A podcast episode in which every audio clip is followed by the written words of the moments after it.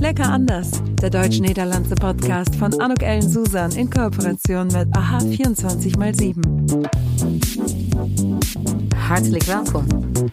Und herzlich willkommen. Ein herzlich willkommen, ein herzliches Willkommen zu dieser besonderen Podcast-Episode von Lekker Anders. Ich freue mich waanzinnig, dass ich vandaag, en dan ga ik gewoon in het Nederlands even switchen, met Paul ter Wal het gesprek mag aangaan. Hallo Paul. Hallo Anouk. Ja. Hoe is het? Goed, dankjewel. Hoe is het met jou? Met mij is het prima. Bijzondere tijden achter de rug natuurlijk door corona. Zoals bijna iedereen.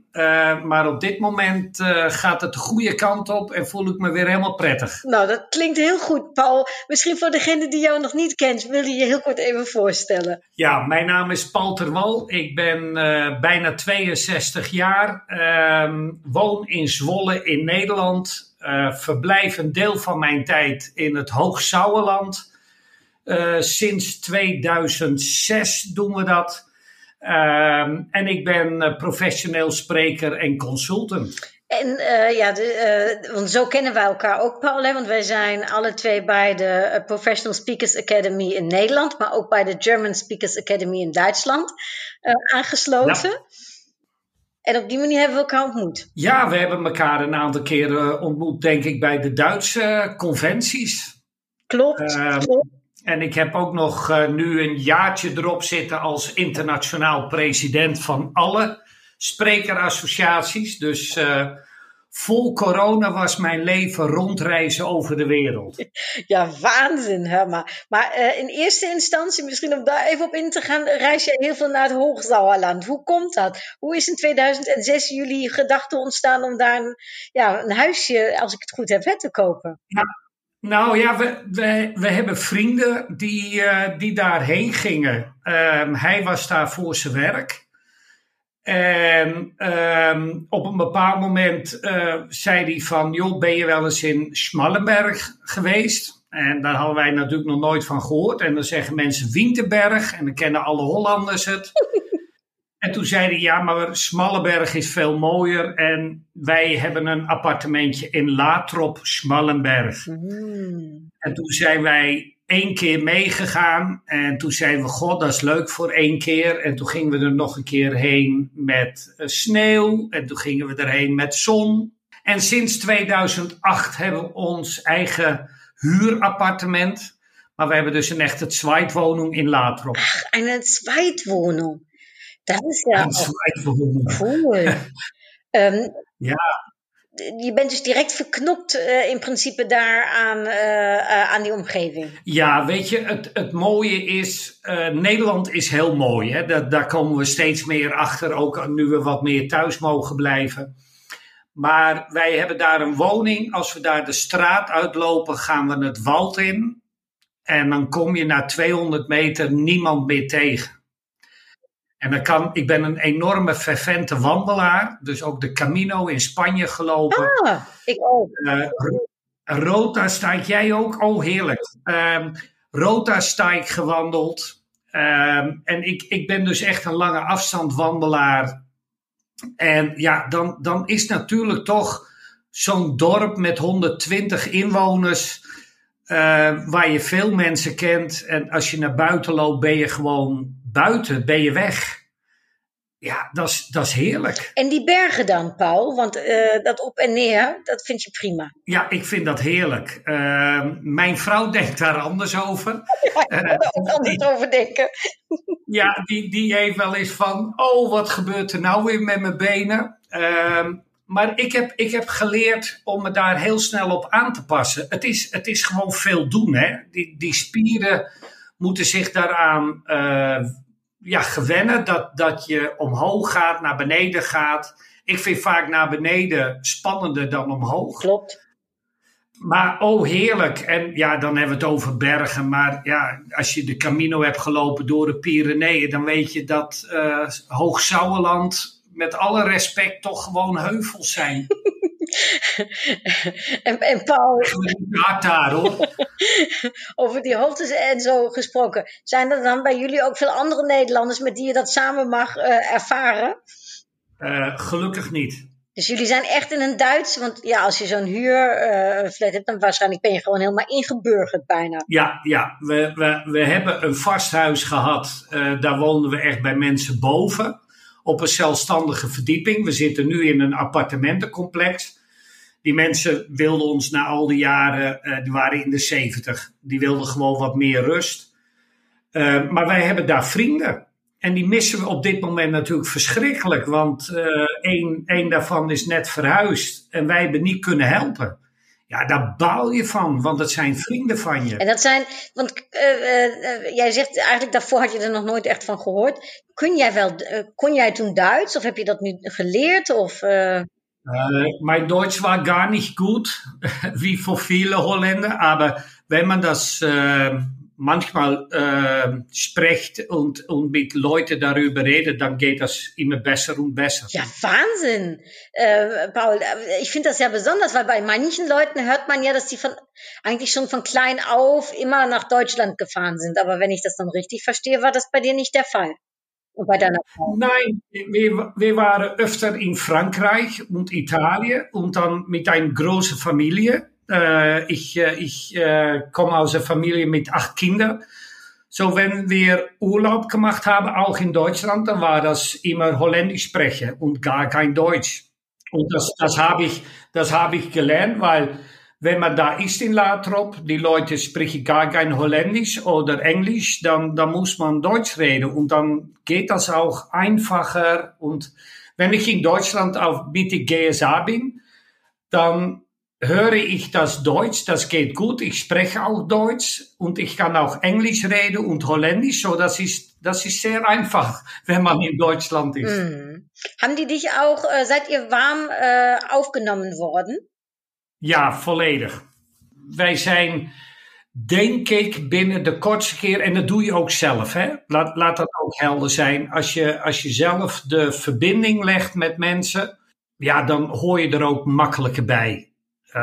En ik vind, zeker in zo'n dorp, en zeker als ik daar een lang weekend kom, dan moet je vooral geen pretenties hebben en gewoon gezellig meedoen en een borrel pakken en mensen uitnodigen. En nou ja, je weet het ook, Duitsers nodigen je liever bij hen uit dan dat ze bij jou komen. Ja, klopt.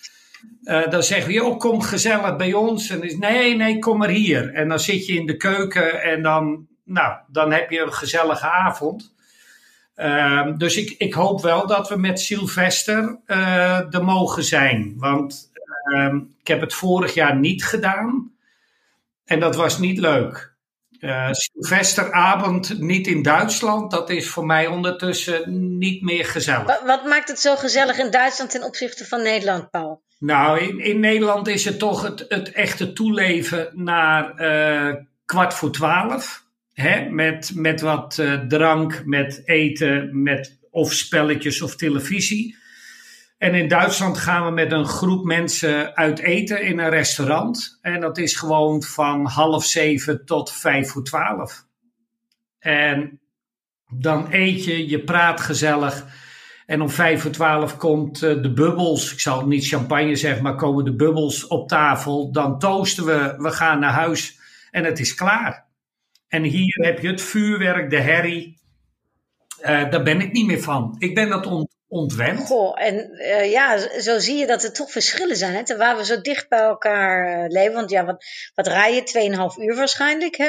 Zo weer onderweg zijn. Ja, het is 3 uur. 3 uur rijden voor ons. Het is natuurlijk Arnhem-Oberhausen, dan Dortmund, Meschede en dan Schmallenberg. En... terwijl we zo dicht bij elkaar zijn, is het toch soms grote verschillen. Zie je nog andere verschillen die jij zo opmerkt tussen Duitsers en Nederlanders? Of tussen dan Schmallenberg en Zwolle? Nou ja, ik vind in Duitsland zijn de mensen wat beleefder. En misschien had ik vroeger gezegd afstandelijker. Maar ik vind in Nederland zeggen we wel eens te veel te makkelijk wat we vinden. En in Duitsland ben je toch wat beleefder, wat respectvoller. Ik heb ook bij sommige mensen moeite om te doetsen. Dan is voor mij toch het gesprek met voelt voor mij dan fijner. En dat is heel raar, terwijl je in Nederland bijna tegen iedereen je en jij zegt. Grappig, hè? Ja.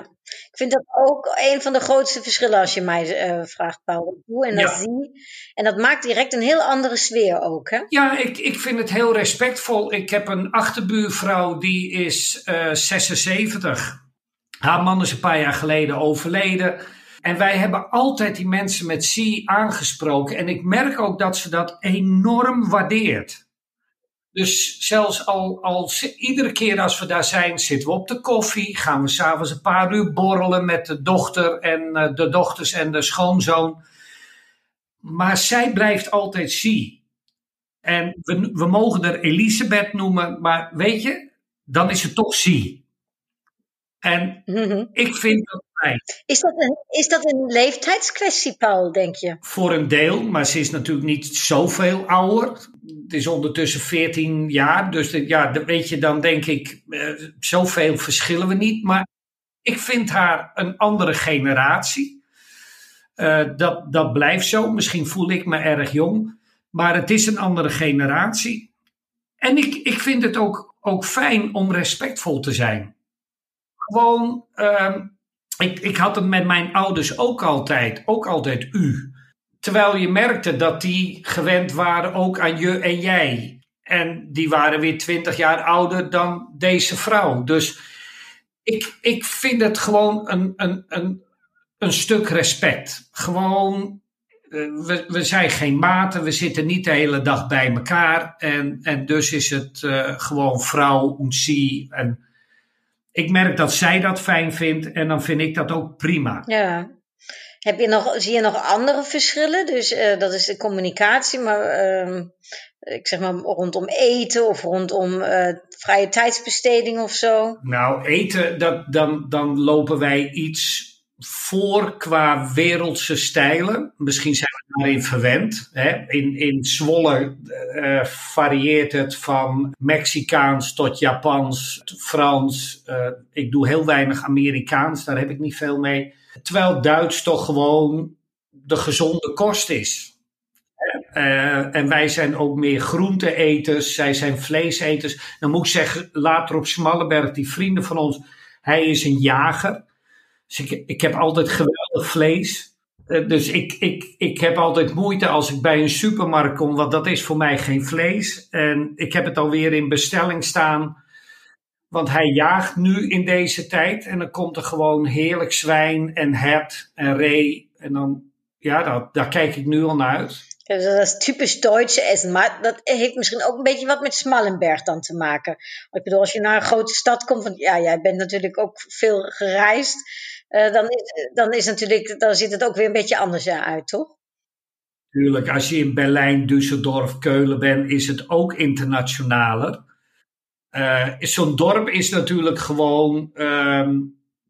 het is wel een verfijndere keuken, moet ik zeggen, dan 15 jaar geleden. Maar het is wel traditioneel. Maar dat vind ik ook wat hebben, weet je. We kunnen alles verloochenen. Maar ik vind zo'n dorp mooi. Dat is gewoon de Duitse cultuur. Het is ook een beetje nog het Plattdeutsch. Spreken ze ook. Wat wij weer redelijk kunnen verstaan natuurlijk. Als hier uit het Nedersaksisch taalgebied. Ik vind dat wel prettig. Een beetje rustiger. En jij hebt ook net gezegd, Paul, hè, jij bent ook van de Global Speakers Association, hè, tijdverantwoordelijk een jaar lang geweest. Heb je daar ook veel met Duitsers en met de Duitse speaking scene, zeg ik maar, te maken gehad? En zie jij daar verschillen tussen Nederlandse en Duitse als het rondom het werk en rondom de, wellicht ook de speaker scene gaat? Nee, ik moet zeggen dat viel eigenlijk wel mee. En ik moet zeggen, als je wereldwijd kijkt... Ik ben Australië geweest, Namibië, Zuid-Afrika... Nieuw-Zeeland, Canada. De markt is toch overal wel een beetje hetzelfde. Ik zie dezelfde strubbelingen die mensen hebben. Nee, ik zie niet echt verschillen. Je kan natuurlijk heel globaal zeggen... een Amerikaan is meer van de show... en de Duitser is van de inhoud. Dat is wel zo en dat was 15 jaar geleden wat meer dan nu. Ik vind de verschillen wat kleiner geworden, maar dat is natuurlijk de groep Duitsers die ik ook internationaal tegenkom. He, dus die reizen mee de wereld over en dan zie je dat dat hetzelfde is een beetje. Ik ken niet de lokale Duitse spreker die niet het eigen regio uitkomt. Die zie je natuurlijk niet veel en die hoor je niet op zo'n congres op het podium. Wat jammer is, hè? Want ik zou juist willen dat we ook iedereen kansen geven om te gaan behoren bij die zogenaamde top. Want iedereen heeft wel een verhaal en iedereen heeft vaak een goed verhaal. Ja, want wat is jouw onderwerp eigenlijk, Paul? Waar spreek jij over als jij op de podia van Nederland of deze wereld staat? Happiness makes money. Dat gaat over hoe bevlogen medewerkers zorgen voor veel meer profitabiliteit, dus veel meer brede winstgevendheid in een organisatie. Dus we hebben heel lang de Anglo-Saxische aandacht gehad voor kapitaal en dan financieel kapitaal. En dan hebben we het ook wel over menselijk kapitaal, maar we hebben het wat minder over menselijk welzijn. Echt het Rijnlandse model, waarschijnlijk wel bekend, waarbij we niet Anglo-Saxisch denken in de aandeelhouderswaarde, maar veel meer in de organisatiewaarde, waarbij mensen dominant zijn. Oké. En hoe is dat dan nu in deze situatie, Paul? Want ik kan mij voorstellen dat die motivatie en dat kapitaal, dat wordt lastig in deze wat moeilijke digitale tijden. Nou, ik denk dat de waarde van mensen alleen maar toeneemt. Oké, ja. Nou, daar ben ik het helemaal met je eens. Maar dat die motivatie, dat die mensen de happiness er is. Nou, er is meer aandacht voor en er komt ook steeds meer aandacht voor om bij mensen te kijken, maar waarom doe jij nu eigenlijk wat je doet? Dus de zingeving wordt belangrijker omdat je vervangen kan worden heel vaak door een computer of door automatisering. Dus jij moet ook zelf gaan nadenken, waarom doe ik eigenlijk de dingen die ik doe? En wat is mijn toegevoegde waarde daarin? A, voor mezelf. En B, voor de organisatie. En als je dat niet helder kan maken, dan wordt het moeilijker voor een individu. Maar op het moment dat jij weet wat jouw kernwaarden zijn, daar heb ik het vaak over. En je vindt een bedrijf waar jij je met je kernwaarden thuis voelt, dan ga je toegevoegde waarde leven. En dan zie je ineens dat op 7 gebieden bevlogen mensen veel beter presteren dan mensen die zomaar tevreden naar het werk gaan. En die mensen worden vervangen. Hmm. En die bevlogenheid, Paul, hè? Is dat in Duitsland en in Nederland, denk jij hetzelfde of zie je daar verschillen? Die is, als je kijkt naar het wereldwijde onderzoek van Gallup, is het gelijk. Zit er een procentpunt verschil in, 13-14%. En dan geef ik al aan dat het erg laag is. Wij in Europa, inclusief de Scandinavische landen, doen het niet zo goed op bevlogenheid. En ik denk wel eens dat dat komt omdat wij zo'n enorme goede achtervang hebben. Goede sociale zekerheid. Wij hebben het wel heel goed georganiseerd. Waardoor als het jou een keer niet lukt, nou ja, dan komt er wel wat anders. En er zijn natuurlijk landen waar dat niet is. En waar je echt jezelf 100% moet geven. Om mee te kunnen doen, om te kunnen overleven. En dat is wel spannend. Dus Nederland, Duitsland doen het gelijk. Die zitten op 13-14% bevlogenheid. Nederland kent meer totaal niet bevlogen mensen. Dat is ongeveer 4-5% hoger dan in Duitsland. Dus Duitsland is weer wat gelijkmatiger. Maar dat betekent als je niet bevlogen bent, je gaat gewoon naar je werk omdat je het geld wilt verdienen en dan ga je weer naar huis. Is dat wat je zegt? Ja. En weet je, ik vind het soms ook niet erg als je het werk wat je doet, je dat maar energie geeft. Ik zeg altijd, bevlogenheid betekent ik ga met veel energie naar het werk en ik ga met meer energie naar huis. En dan heb je nog 18 uur om hele leuke andere dingen te doen. Dus dat hoeft voor mij allemaal niet bevlogen te zijn. Maar je moet wel een beetje lol hebben in je werk. En daar komt die happiness vandaan. Het welzijn, het werkgeluk. Maar werkgeluk is weer beperkt tot alleen werk. Dus het gaat over je hele leven. En dat zie je natuurlijk in coronatijd fors onder druk komen. Hè? Het is allemaal niet meer zo leuk. We kunnen niet doen wat we altijd wilden doen. En dat heeft enorme impact op ons levensgeluk.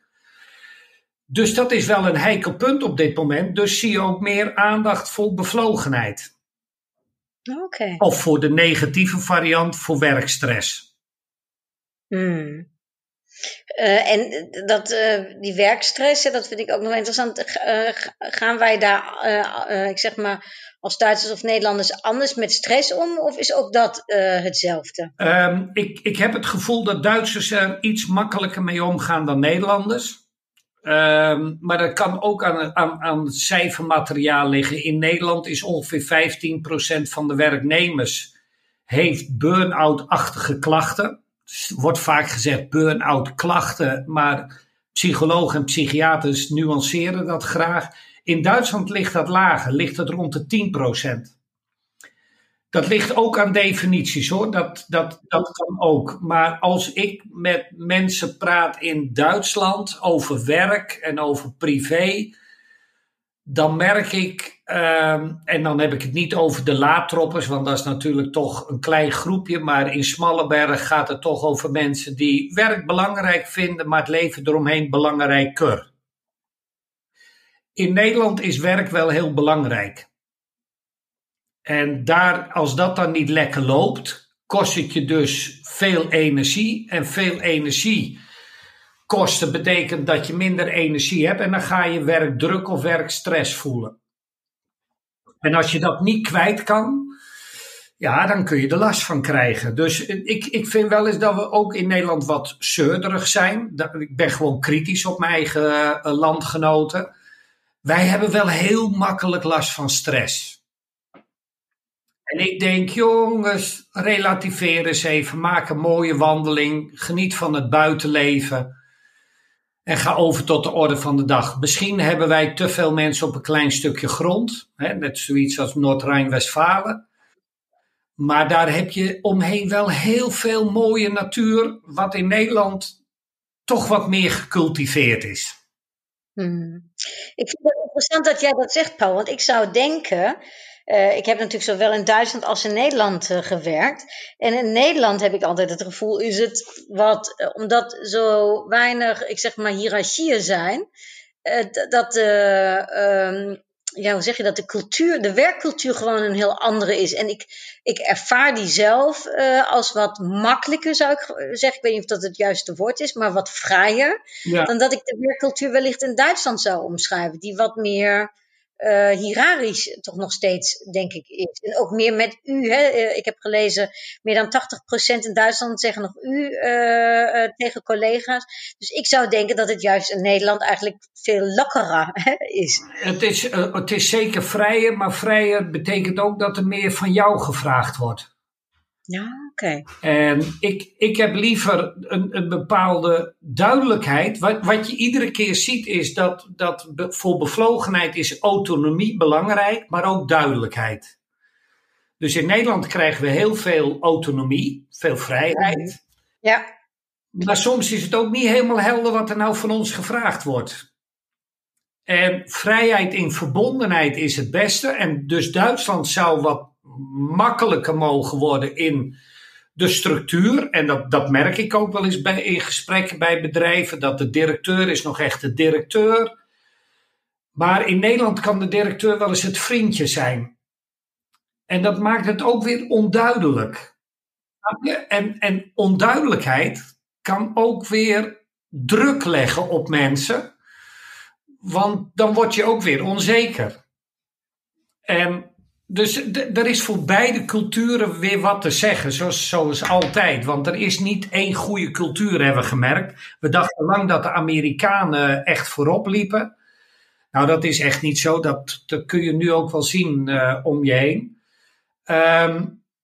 Dus het is een beetje zoeken. En heel lang dachten we dat we dat dan moesten zoeken in Zweden en Denemarken en Noorwegen. En dat blijkt ook weer niet zo te zijn. En eigenlijk zijn de Zwitsers in Europa de meest gelukkige mensen. Ja, dat heb ik gelezen. Bijzonder. Ja. Heeft dat dan te maken met, want dat vind ik ook wel interessant, want jij hebt het ook over natuur en zo. Maar ook dat je de vrije tijd misschien anders besteedt. Dat je misschien in Duitsland ook de tijd anders nog besteedt dan de Nederlander en de vrije tijd. Ja, waar we steeds meer achter komen, is dat wandelen, het gezondste is voor mensen om te herstellen. Om de prethormonen te laten verhogen en de cortisol te laten afnemen. Dus de gezegde om je hersenen rust te geven is minimaal een half uur achter elkaar lopen. Op een redelijk goed tempo, dat je hartslag net boven de 100 komt. Is gewoon het gezondst. Dat is gezonder dan hardlopen of intensief sporten. Dat wil niet zeggen dat je dat niet moet doen. Maar iedere dag een half uur tot een uur wandelen. Zorg gewoon voor dat die hormoonhuishouding veel beter tot rust komt. In Nederland hebben we wel de neiging om heel veel te vullen. Tenminste, ik merk dat bij iedereen. We zijn allemaal zo druk met van alles. Dat ik denk, ga je gewoon eens een half uur vervelen. Ga gewoon eens een half uurtje, 3 kwartier lopen. Neem een hond, weet je. Ga lekker naar buiten. Als je dan dat koppelt aan vrijheid, aan echte natuur, ja, dat is een optimale situatie. Heel spannend, Paul. Echt. Ik denk voor nu zeker een heel mooie oproep voor iedereen. Ook al hebben we natuurlijk winter en is het net iets anders dan wanneer de zon begint te schijnen en het lekker warm wordt. Maar toch ook in de winter lekker ingepakt. Gewoon naar buiten, frisse lucht, ook al regent het. Man sagt ja, man hat nur schlechte Kleidung, ne? Nicht schlechtes Wetter. Das kennen wir bestimmt auch. Genau, so geht es. Wenn man einen guten Regenschirm hat, gute Hose, dann ist alles okay. Ja, also Paul, ein sehr schöner Impuls, dankjewel. En ook interessant om over die verschillen vanuit dat perspectief tussen Duitsland en Nederland te horen. Aan het einde van mijn gesprekjes, Paul, ga ik altijd toch even zo'n entweder-oder. Ook al bestaat het leven niet altijd uit entweder-oder, zum Glück. Soms kan ook alle twee. Maar toch om even een klein besluit te nemen. Als ik jou nou zou vragen, kaas of worst, wat zou je zeggen? Kaas. En wat voor kaas? Heb je daar nog voorkeur? Dan wil ik een beetje boerenkaas. Lekker. Oh, daar krijg ik direct zin in. Ja. En als we het hebben over die, ik weet niet of je die wel eens eet, die herrentorten, of dan toch liever een bossenbol. Herrentorten. Het Duitse. De taart is per definitie lekkerder dan al dat suiker in het Nederlandse gebak. Nou, oké. Is dat anders? Ja, nee, maar in slagroom in Duitsland, daar zit er geen tonnen suiker in. In Nederland is dat altijd zo zoet. Ik heb een hekel aan zoetigheid. Maar in Duitsland kan ik een taart rustig eten. In Nederland een bakje. Je maakt mij daar niet blij mee. Nou, dan ben je bij de torten. Dat is ja ook cultuur in Duitsland. Hè? Op de namiddag ben je goed voorzien. Kaffee und Kuchen. Zeer lekker. En dan is het fietsen of met de auto, Paul? Fietsen. Dus die calorieën die gaan er weer af, oké. En dan weet ik niet, ben jij een voetbalmens eigenlijk, Paul? Hou jij van voetballen? Ja, ik kijk er heel graag naar. En als ik dan vraag Duitsland of de Nederlandse elftal, waar gaat je hartje van sneller kloppen? Natuurlijk van Nederland, maar Duitsland is beter. Ja, want ik dacht toen jij zei 2006, dan dacht ik, daar waren natuurlijk de voetbal WK. Dus ik dacht, had dat wellicht nog invloed om met 2006 naar Schmallenberg te komen? Nee, ik weet wel dat wij een aantal keren de Nederlandse vlag uit hadden hangen bij ons huis in Latrop. En dat we dat beter niet konden doen. Dan kun je misschien nog net iets beter. Kun je misschien nog beter in Winterberg doen, daar zijn wat meer Nederlanders. Hè? Daarom ga ik daar niet heen. Dat is me te veel. Nou Paul, ik vond het een ontzettend leuk gesprek met jou. Ja. Heel erg hartelijk dank. Ook dat je even jouw kennis rondom, ja, die, ik zeg maar dat plezier en dat, dat expressieve bij het werken, dat je dat met ons hebt gedeeld. En ik hoop dat we elkaar gauw zien. Ik ben ook wel eens in Schmallenberg. Ik heb daar vrienden die daar wonen. Dus dat is een mooie, echt een mooie omgeving. We gaan het in de gaten houden en ik bericht je als ik weer later op Schmallenberg ben. Ja, super. Dankeschön, Paul. En voor iedereen die ons geluisterd heeft, heel hartelijk dank. Het was echt een wat meer Nederlandse talk vandaag, maar Paul spreekt goed Duits, dus ook daar complimenten voor, Paul. En ik hoop dat jij ook wat aan leuke impulsen hebt meegenomen uit dit gesprek. Absoluut. Tot weer heel erg gauw. Okay. Also. Tot heel gauw. Dank je. Tschüss. Tschüss. Das war's. Tschüss. En tot gauw. Lekker anders, der deutsch-niederlandse Podcast von Anouk Ellen Susan in Kooperation mit AHA24x7.